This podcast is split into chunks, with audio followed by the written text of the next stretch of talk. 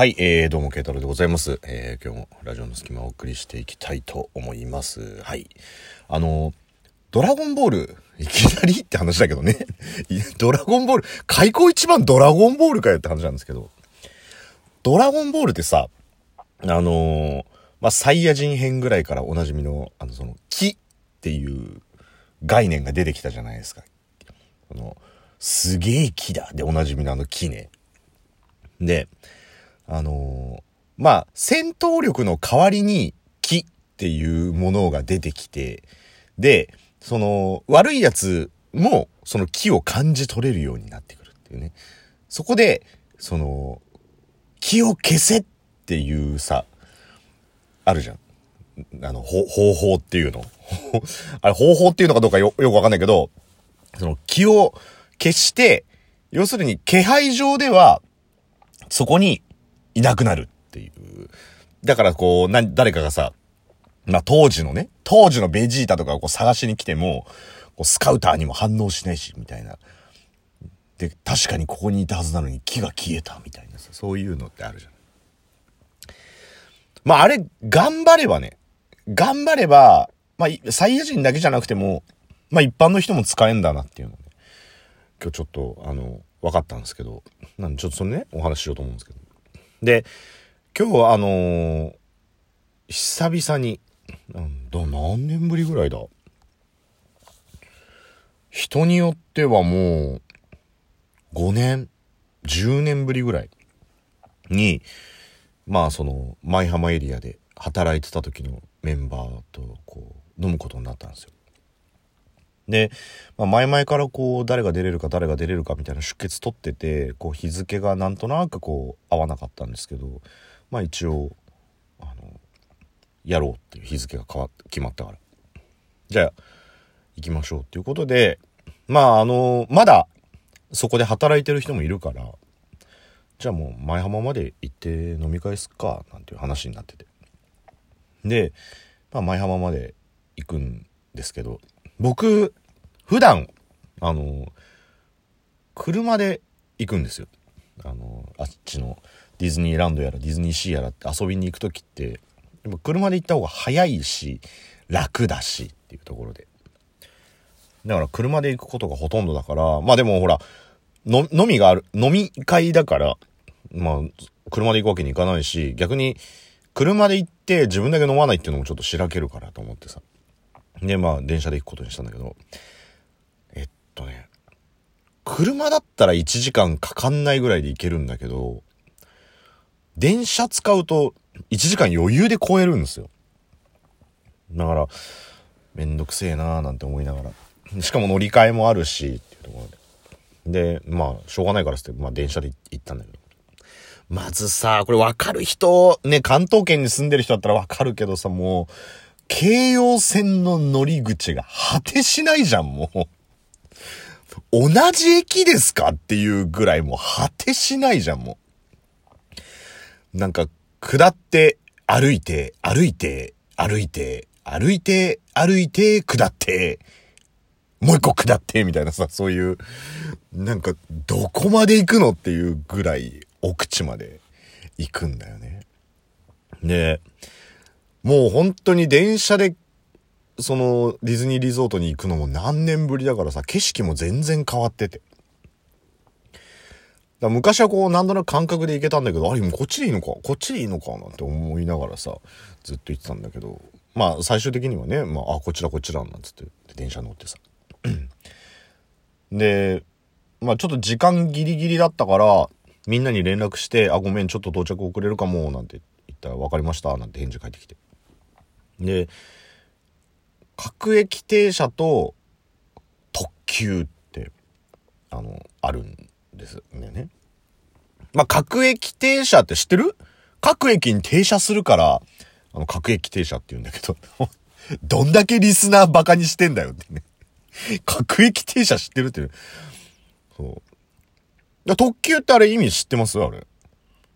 あれ、あの、特急ってのは特別、急がない人が乗る電車っていうことで、あの、各駅停車より、あの、ゆっくりなんですよ。もう、いつ着いてもいいやっていう人は、特別急がない電車だから、特急乗る。もうさ、そう、散りばめなくてよくねえ今日そういうの。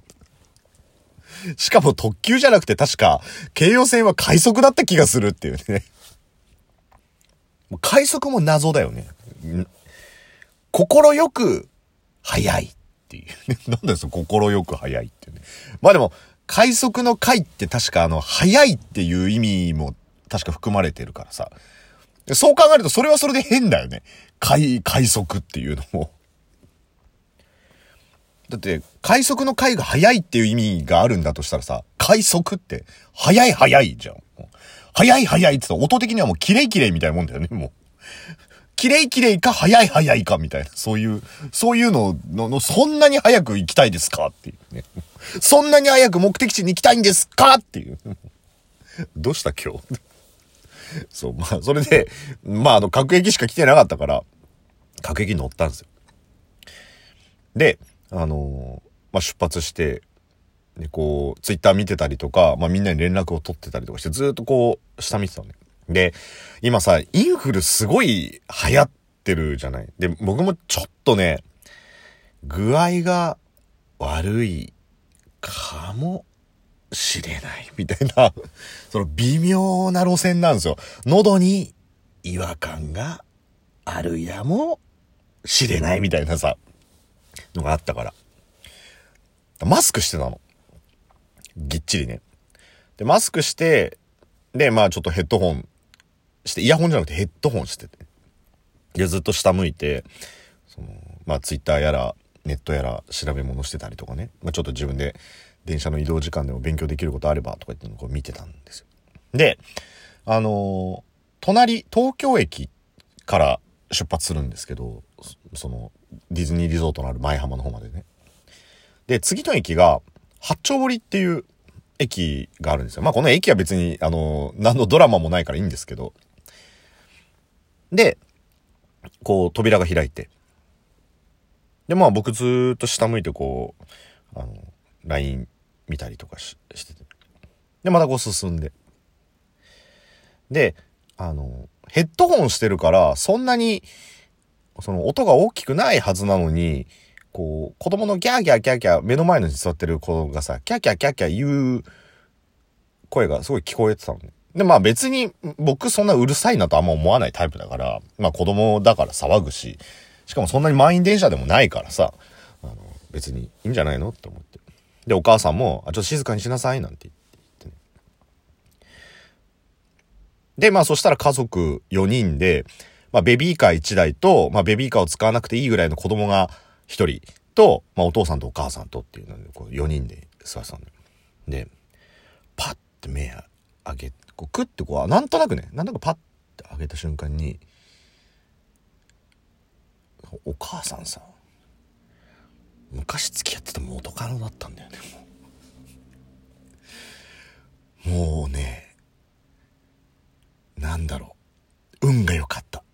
こっちが、こっちが先にベジータを見つけたから。ね、もう、もう、もう、もうあれですよ。あの、ナメック星編で言ったらもうクリリンとご飯が一緒に移動してる時こっちが先に見つけたから、ご飯気を消せっつって。でも、もうね、あの、首がもげるんじゃないかっていうぐらい下カクって向いて、で、マスクを目の下ギリギリまで上げて、でもずーっともう、バレないように、バレないように、っていうところで、もう思わずね、あの、その時僕ツイートしちゃったんですけど、なんか、そう、思わずツイートしちゃって、まあ今日はそのツイートの内容なんですけど、だからね、もう、いや別に、だってさ、お互い認識してしまったら、なんかどういう顔していいかわかんないじゃん。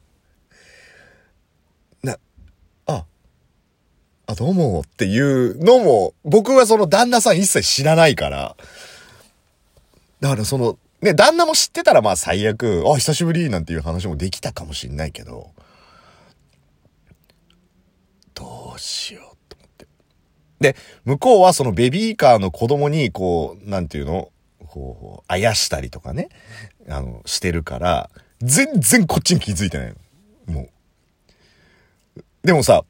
もう、ガラガラなの。比較的ガラガラなんですよ。席は割と、その、駅から入ってきた人は、どこでもまあ座れるぐらいのさ、こう感覚があるから。いきなり次の駅で降りるっていうのもなんかすげえ不自然じゃん。しかもそいつはどの駅で降りるか分かってるし、同じ駅で降りるのも分かってるから、だからそこでなんか、もしバレて、同じ舞浜の駅で降りるっていうのを目撃されたらなんかすっげえ気まずいし。でも、なんつうんだろう、この、顔上げてバレちゃって、電車は進んでる、お互い目が合っちゃった。旦那は僕の存在を知らない。僕も旦那を知らない。子供だけが騒いでるみたいなさ。それもちょっと針の後ろだよな。とか思って。でもずーっと下向いてひたすらツイッターをもう見る、見る。もうツイッター見る。もうツイッター見る。うん、というかツイッターを見るしかない。みたいなさ。そういう感じでも永遠下見てたっていうところなんだけど。だからさ、まさかだよね。まあ結婚してるらしいっていう話は聞いてたからさ、あれなんですけど、まさかその、元カノが目の前座って子供が二人いて旦那と一緒に舞浜まで行くところに遭遇するっていうことは夢にも思わず、ね、あまりにもショッキングだったからもう今日その飲み会行った時そのみんなにも話せなかったっていうね、もう。っていうところでね、だから、人生どういう出会いがあるかわかんないなっていうのってね、なんかこう、ラジオトーク始めてから、そういうトラブルの方が近寄ってきてるような気もするっていうね。そういう何かを僕は探すばっかりじゃなくて、トラブルとかも、こう、近づいてくるっていう感じがもう、強くしたっていうところでね。まあ、顔を上げて挨拶してもよかったんですけど、まあ、その勇気がなかったっていうお話でした。